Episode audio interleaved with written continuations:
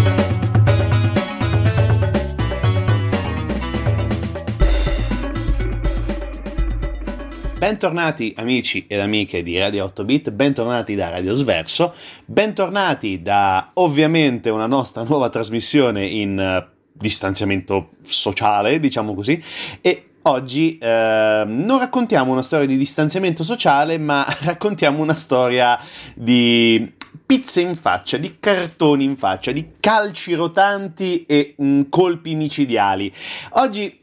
parliamo di un eh, beat'em storico, un beat'em up del 1994 prodotto, dalla, e, prodotto e sviluppato dalla SNK, oggi parliamo di Samurai Showdown 2. Avete visto sicuramente attraverso i nostri social un'immagine che ci ha permesso di conoscere, almeno a livello grafico, questo grandissimo gioco della SNK ed è niente meno che un picchiaduro di incontri, una cosina sullo stile di Street Fighter, tanto per essere chiari e raccontare un pochino di che genere stiamo parlando e di che genere di gioco stiamo parlando, quindi ovviamente Street Fighter 2, ovviamente Mortal Kombat, ma una delle più grandi aziende che hanno ideato tanti di questi giochi è appunto la SNK. L'SNK è stata uh, ed è ancora perché in varie forme è ritornata al nome attuale, SNK Corporation per la precisione, e mm, è un gioco molto particolare da un certo punto di vista perché viene ambientato in un uh, ipotetico periodo feudale giapponese non molto ben precisato, ma ci sono una serie di personaggi che ci permettono di raccontare diverse anime del Giappone e anche fuori dal Giappone attraverso una serie di incontri al meglio dei tre round, chi ne vince due ovviamente passa al turno successivo e la cosa più importante di questo gioco è quella da, da, dover raccontare necessariamente l'era d'oro in cui è stato prodotto. Parliamo, come abbiamo detto, del 1994, un paio d'anni dopo Street Fighter 2, dopo il boom di Street Fighter 2, ma a questo gioco, più che le console, noi ricordiamo veramente una delle dei luoghi di aggregazione storici degli anni 80-90, ovvero le sale giochi. E la SNK e diversi beat'em up prodotti da questa azienda sono uh, diventati iconici, sono ancora iconici da un certo punto di vista e hanno permesso di far conoscere una nuova per certi versi, almeno a livello italiano, casa di produzione, non solo la Capcom o non solo la Midway, quindi Street Fighter e Mortal Kombat, ma anche questa geniale casa di produzione nipponica che ci ha regalato appunto Samurai Showdown e nello specifico Samurai Showdown 2. Entriamo ed entreremo meglio nel merito della questione dopo aver sentito ancora un pochino di musica direttamente dalla colonna sonora di Samurai Showdown 2. A tra poco su Radio 3.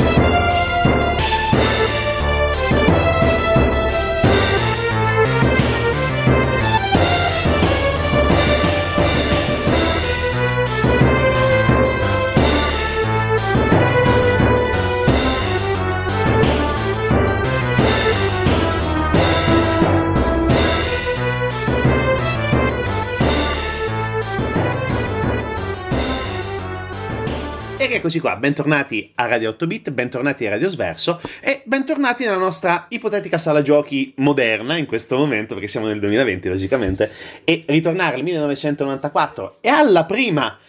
immagine, nel vero senso della parola, che i nostri occhi hanno visto impattando i, eh, gli sprite di Samurai Showdown 2, è un bel ricordare, è un bel ritorno a quasi alle nostre origini videogiocatori, perché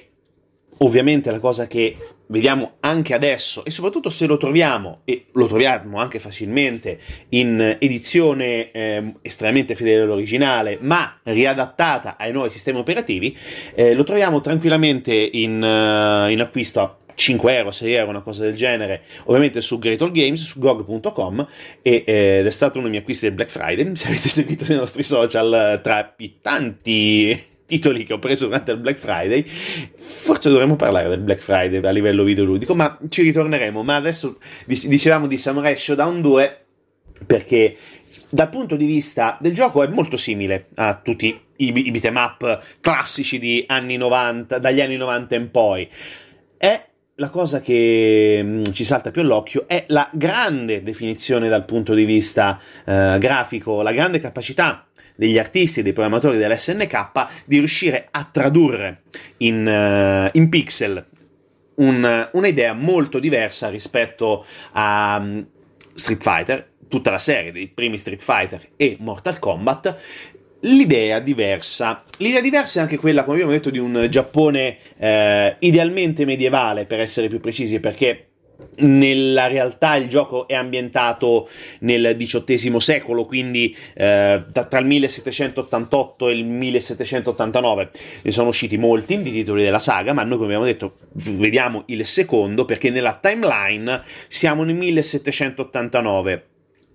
primo impatto, arcade, grandissima sensazione di gioco, grande anche difficoltà perché, cosa molto importante, è un gioco estremamente complicato, un gioco estremamente mm, macchinoso, no, non credo sia il termine giusto, ma ostico per i neofiti, bisogna essere molto avvezzi al genere. E anche il sottoscritto dopo diver- un paio, non un paio di decenni, sì, probabilmente un paio di decenni, sì, per la precisione un paio di decenni, di assenza dal, dal, cabinato, mi sono ritrovato con il mio caro joypad a dover mh, prendere a cazzotti l'avversario di turno ed uscirne con le ossa rotte perché oggettivamente eh, ha un livello di sfida molto elevato, anche partendo dal personaggio iconico che abbiamo messo come ehm, esempio e come eh, presentazione per la nostra puntata quello di Oamaru, eh, personaggio originario del Giappone, armato di katana, ispirato a Musashi Miyamoto, storico samurai giapponese, ed è complicato ed è molto difficile. E eh, nonostante la uh, grande eh, assuefazione di questo gioco, la sfida resta sempre molto alta perché oltre logicamente a combattere uno contro uno quando possibile, due joypad in questo caso, oppure li, i due classici posti del cabinato negli anni 90, la sfida è altissima, eh, bisogna essere veramente molto oh, rapidi e precisi nei comandi per riuscire a controbattere un avversario che ehm,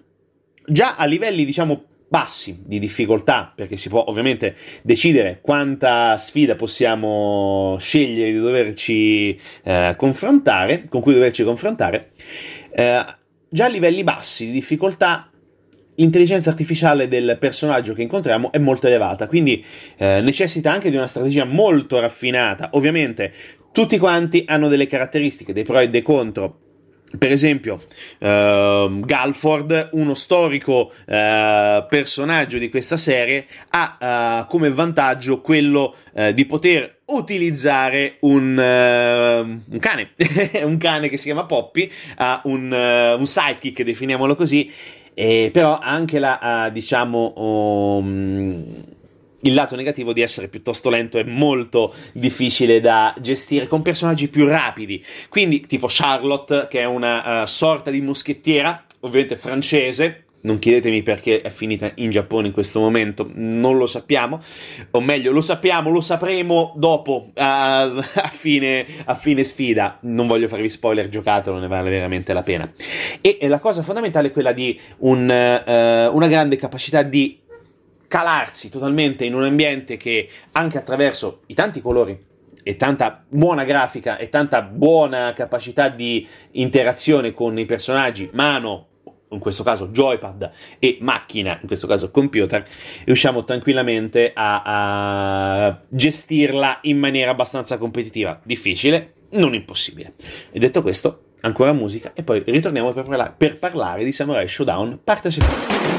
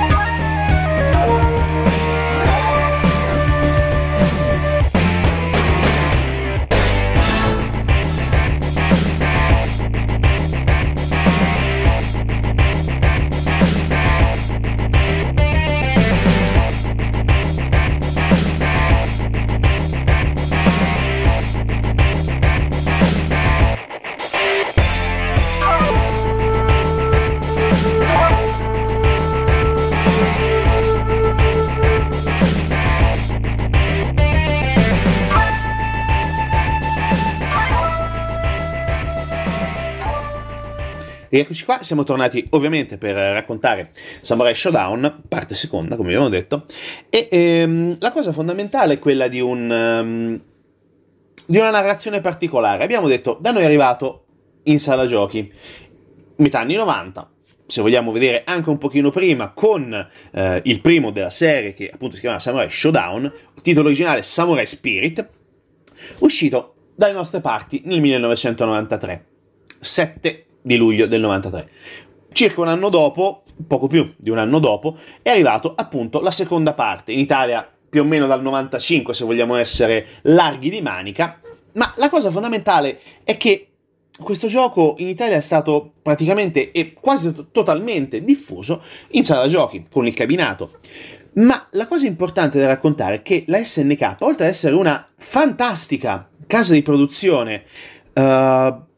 aveva inventato una delle console più innovative più innovative e soprattutto una capace di confrontarsi direttamente con le due grandissime di anni 80 e metà anni 90, quindi Nintendo e Sega. E quindi se parliamo di 16 bit, perché nel, nel Neo Geo parliamo di questo, parliamo di un 16 bit piuttosto potenziato, noi parliamo di Super Nintendo e eh, Mega Drive dalle nostre parti o Sega Genesis in uh, quasi tutte le altre parti del mondo.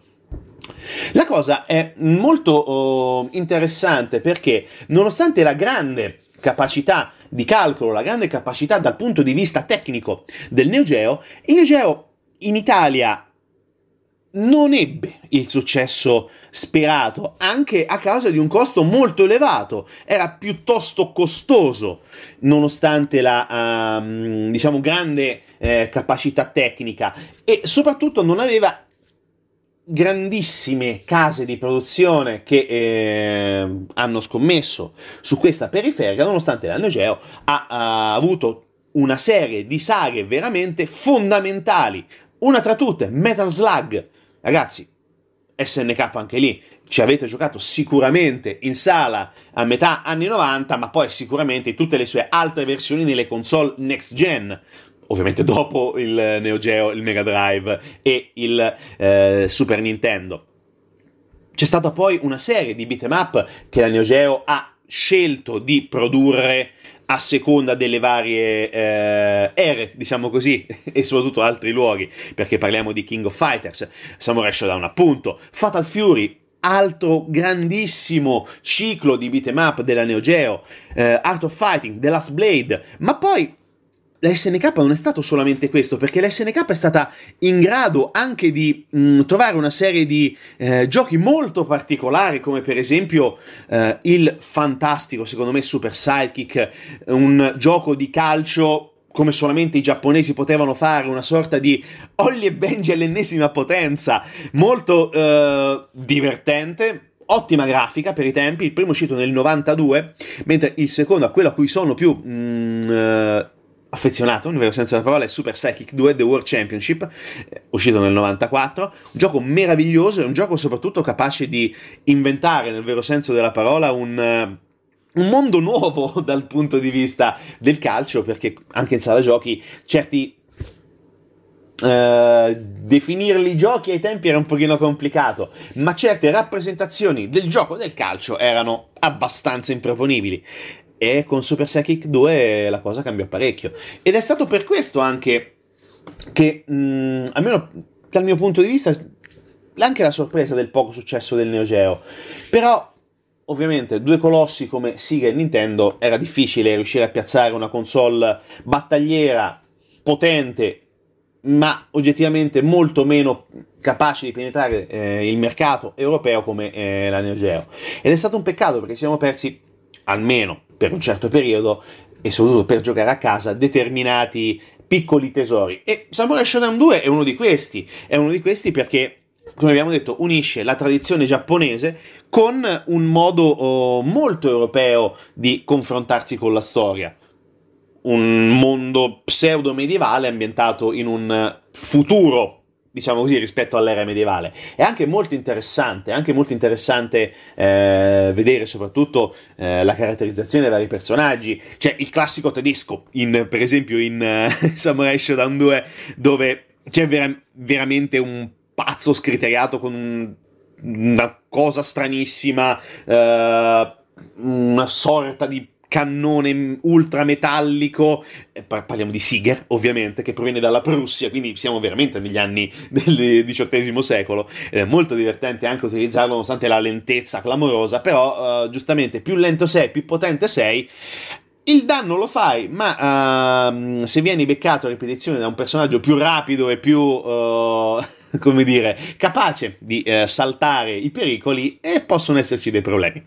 Ma detto questo, noi continuiamo a sentire un pochino di musica e poi ovviamente arriviamo ai saluti finali, sempre su Radio 8 Bit e sempre su Radio Sverso. A tra poco.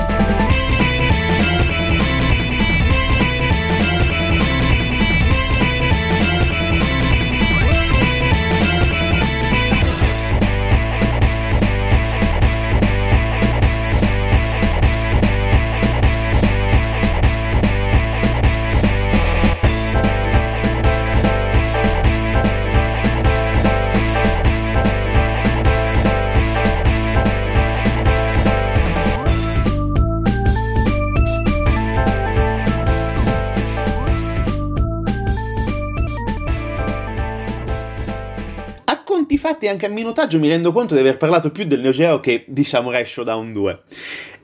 Ehm, sì, è vero, ma sicuramente, anzi certamente ci ritorneremo a parlare del eh, Neo Geo, nel Neo Geo Advanced Entertainment System della SNK, quarta generazione, la 4gen delle console fino al 2004 eh, ha resistito il nostro piccolo, glorioso e combattivo Neo Geo. Tornando però a Samurai Showdown, c'è anche da dire che nonostante le versioni, mh, mm, che sono anche molte eh, arrivate a noi con il quinto capitolo della saga,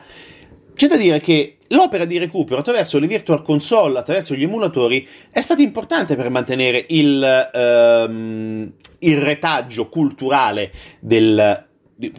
questo picchiaduro in generale, ma dei picchiaduro della SNK in, gen- in generale. È stato importante perché mh, mm, ritrovare un gioco in cui tu pompavi soldi, monetine, gettoni continuamente eh, per almeno un paio di ore al giorno è un bel giocare, è un bel ritrovare certe emozioni, ma soprattutto è, è stato anche un modo per ehm, proseguire la storia di un'azienda che ha avuto un po' di alti, tanti alti oggettivamente e diversi bassi, compresi eh, fallimenti, eh, cambio di nome, rebranding, ritorno ad un uh, nome quasi originario,